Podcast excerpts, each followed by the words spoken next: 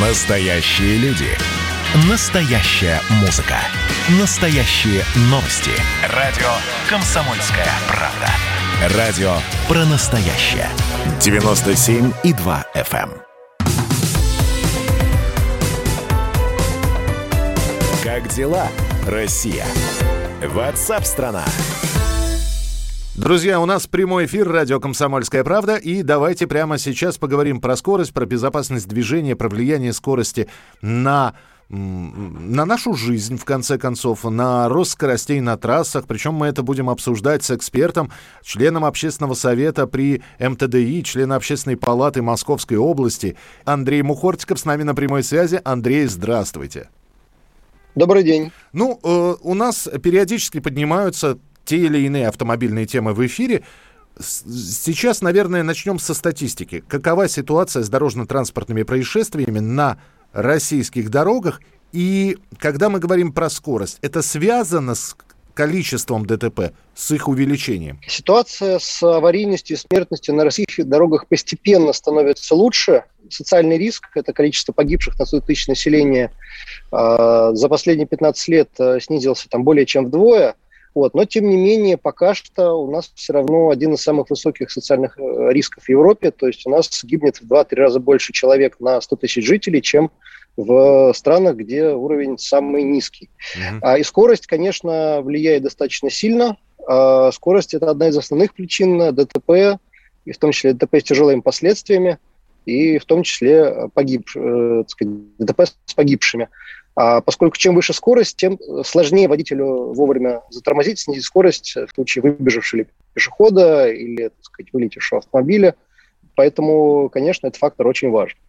Мы говорим про скорость, но при этом не забываем о том, что везде развешаны камеры, которые следят за соблюдением скоростного режима и кому-то приходят письма счастья, если человек э, нарушает правила дорожного движения, превышая скорость там, на те самые, э, превышая положенный километраж установленный. И вот здесь вопрос. То есть камеры не работают. Вы говорите, что ДТП больше, из-за нарушения скоростного режима ДТП больше.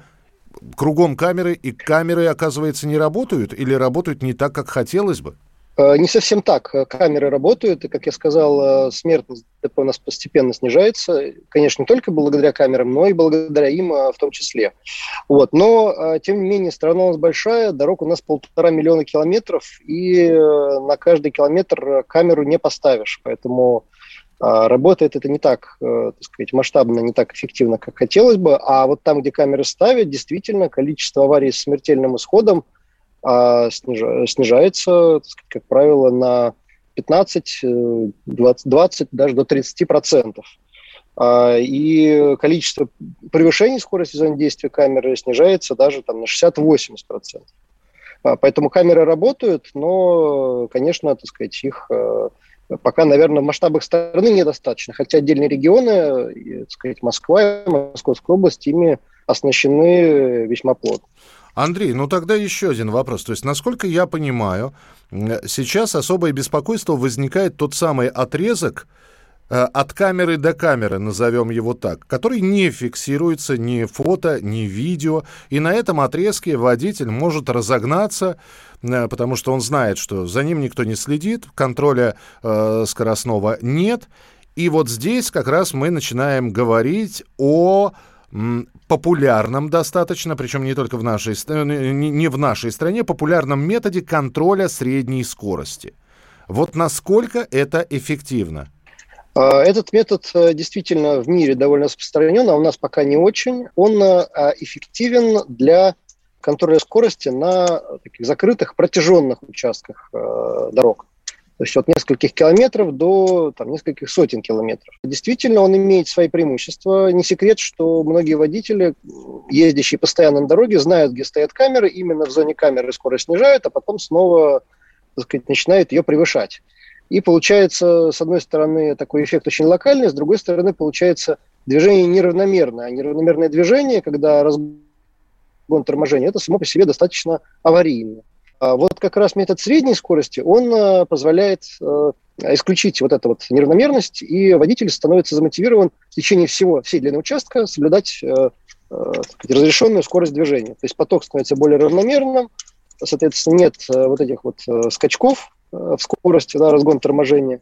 Поэтому это весьма эффективно. Вот. Но, э, к сожалению, в России действительно пока метод не очень распространен, а поскольку такого понятия, как средняя скорость, э, прямо в законе нет. То есть, в другой стороне, нет и запрета, то есть есть определение контроль скорости. Под него вполне себе можно так сказать, подвести, что и а, происходит в Москве, Московской области, в э, Татарстане. Вот. Но большинство регионов пока что опасаются э, внедрять эту новую технологию – из-за того, что прямо, так сказать, в нормативной документации понятие средней скорости не прописано. То есть только потому, что закона не хватает? Ну так-то э, сама ведь формула понятна. Это мы еще в школах проходили из пункта А в пункт Б со средней скоростью там 3 км в час вышел поезд. Э, через сколько он там достигнет. Все это понятно, э, как рассчитывается. А опасение это в чем? Что невозможно будет доказать? Вы, я просто не вижу, в чем здесь могут быть опасения.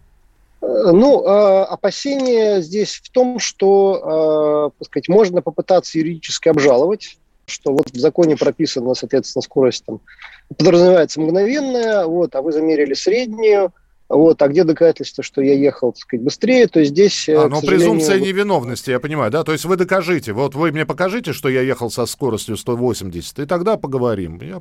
Да, то есть э, здесь, э, соответственно, задача, так сказать, не просто выписать штраф, а сделать это еще ну, юридически корректно, юридически безупречно, да? А, вот, поэтому, конечно, нормативную документацию в этой части нужно дополнять и дорабатывать, чтобы было прямо прописана возможность администрирования средней скорости в том числе. Угу. Есть еще такой термин, который применяется в последнее время довольно часто – безопасная скорость. А, спрашиваю, как у специалиста, безопасная скорость – это вообще правильное понятие, то есть корректное? Может ли скорость быть безопасной, безусловно безопасной?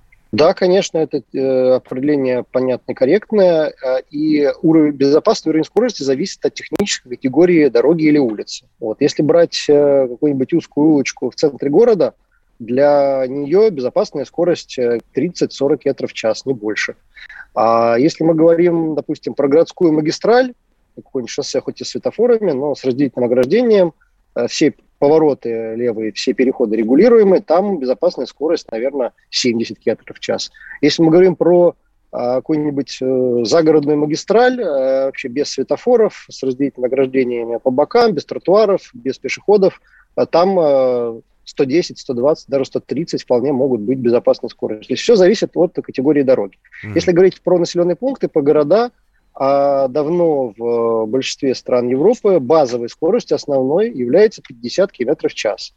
А, причем а, а, там нет такого вот нештрафуемого порога, как у нас, да, плюс 20. А, там обычно нештрафуемый порог а, плюс 3, плюс 5, но максимум плюс 10 километров.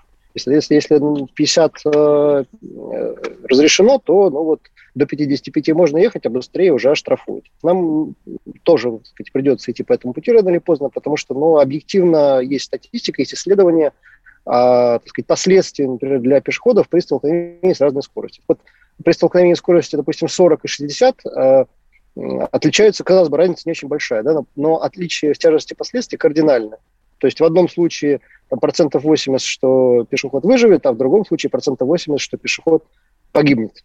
Вот. Поэтому для населенных пунктов, скорее всего, эта тенденция неизбежна, и нештрафуем порог снижать придется, и, так сказать, скорость базовую тоже до 50 понижать. Но, конечно же, это очень важно, а скорость должна, должна соответствовать технической дороги. Если есть, так сказать, э, мегаполисы, в нем есть сеть э, скоростных, бессветофорных дорог, где обусловлено, где э, понятно и необходимо Э, так сказать, обеспечить скоростной режим повышенный, 70, 80, 90, это, так сказать, нормально и нужно делать. Если это безопасно, не надо всех заставлять ехать 50 по скоростным дорогам, потому что э, это, так сказать, некомфортно для водителей, они будут все равно искать возможность э, как-то скорость превысить. Самое главное, это сделает эти дороги менее привлекательными для транзита, и люди будут убежать через переулки. Поэтому все должно быть э, в меру, все должно быть здраво, все должно соответствовать техническим категорию. То есть вы все-таки предсказываете снижение этого самого нештрафуемого порога, у нас плюс 20.